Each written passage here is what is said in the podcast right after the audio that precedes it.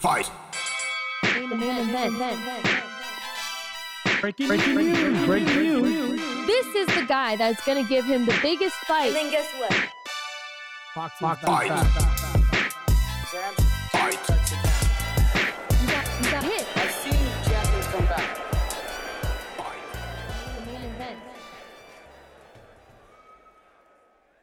Up, guys? Boxing with B. So let's talk Chocolatito versus Julio Cesar Martinez. First off, let's talk about what first came up where there was a possibility that this fight was not going to happen. And that's because Julio Cesar Martinez came in overweight, which is a little bit shocking because he went up. He was going up to fight Chocolatito. Um, but I mean, things happen. Chocolatito was okay with it. He was like, I'm still going to fight him.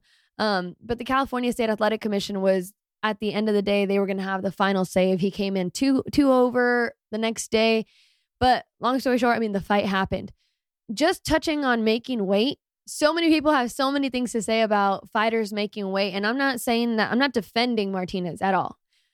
But who are we to jump in and be like, how could you not make weight? Things like that. When making weight, if you've seen, I've talked about this before.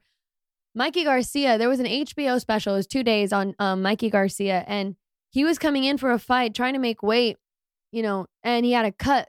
He still had to cut some weight. And they show him go into an elevator, and in the elevator, he's throwing up. He's it, facing the the what is it? What would you say the um repercussions of putting your body through these these difficult things to do just to make that weight.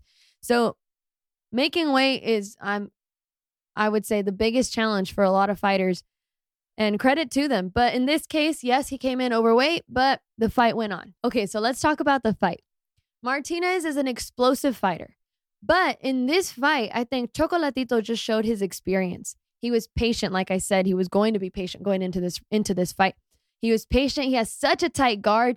Martinez was explosive. He was throwing everything. He would throw combinations that got the audience, you know, riled up. Everybody was going crazy. But the percentage that landed was not very high compared to when Chocolatito would throw. There was even a point where Julio Cesar Martinez dropped his hands and said, Let's go, come on.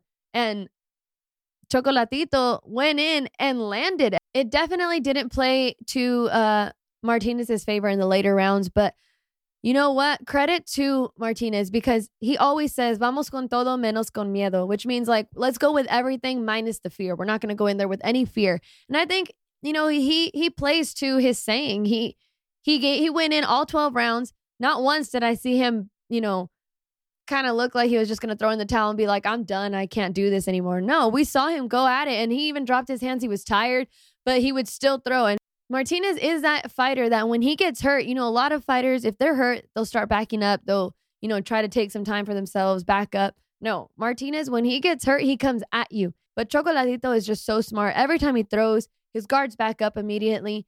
It was a great fight, but it just showed, I mean, it was it was a great learning experience for Julio Cesar Martinez.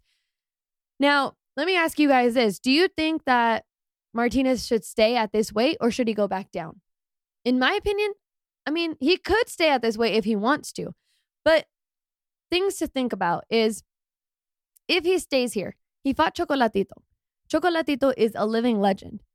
In this weight, he's considered one of the older ones of this of this division. Him, Estrada, Sor Rungvisai, um, Cuadras. And then you have the younger ones. You have Bam Rodriguez now. You have Joshua Franco, Andrew Moloney. So you have these guys and, and more that I didn't even mention, but you have these guys in this division. If Julio Cesar Martinez stays here, will he have the same power that he had at the smaller at the lower division? I don't know. I mean, I guess maybe we'll have to see if he stays here, but I think right now maybe he should go back down, um, stay in that division, take on the big fights, and then maybe consider coming back up if he if he still if that's still in his path. But at the moment, I think there's a lot of competition in this weight division. So if I were him, I might go back down. Let me know if you guys agree or not. If you guys think he he should stay here. Do you think that if he stays here at 115, that he's gonna have that knockout power? Maybe you think he's gonna make those adjustments. And if so, who would you want to see him fight next? Would you want to see that rematch with him and Chocolatito? Or would you want to see him against let's say Bam Rodriguez because they're both from a smaller, uh, a lighter division. Let me know what you guys think. So before we close this out, another fight that I just want to touch on that I completely forgot to mention before was Mauricio Lara. So Mauricio Lara fought against Emilio Sanchez. That fight is like the definition of Mexican style. Like, you know, when we've seen Triple G and he says, I fight Mexican style, which means we're going to see a brawl. We're going to see two fighters go toe to toe and exchange big shots. That's what we saw with Lara. Lara has become one of my favorites after seeing him go to, to England and fight against the champ. He fought J- Josh Warrington. And even more so, the bigger spectrum is that Lara was the hand-picked fighter. Let's just handpick this guy out of Mexico, throw him in against um, our champion, just so that we could see like a tune-up fight, an easy fight for Josh Warrington. Little did they know that they chose the wrong guy. Lara was so explosive in that fight. And it was kind of like odds were stacked against him. The crowd, the atmosphere was just all Warrington. So to see that performance from Lara was just tremendous. It was a great, great, great performance. And then you see him go in the rematch, the same kind of mindset. It looked like he was going to have that, but it stopped due to a, a accidental headbutt. Caused a cut, stopped the fight. So that kind of background has al- already made me a fan of his. And then you see him go into this fight and he engages with Emilio Sanchez. Emilio Sanchez put on a great performance as well. He only had one loss on his record. He went in there. I mean, he, I think he was three years older than Lara, but it's still close, close in age right there. He went in, he was ready to exchange. At one point, he threw maybe three uppercuts that went through the guard of Lara. And it was just a fight that had you on the edge of your seat. It was a great fight. If you if you missed it, go at least watch the highlights right now. But credit to Lara, he he got the atmosphere going. He put on this great performance. He was exactly what we had seen with Warrington. He exchanged toe to toe and then he finished Sanchez in the third round. But like I said, if you're new to watching Mauricio Lara, search him up. At least search up that first Warrington fight and you'll see what I'm talking about. You'll see the exciting factor that I'm talking about. Before you guys click on any other video, be sure to click that subscribe button. Also, be sure to follow at Boxing with B on Twitter, Instagram, and Facebook.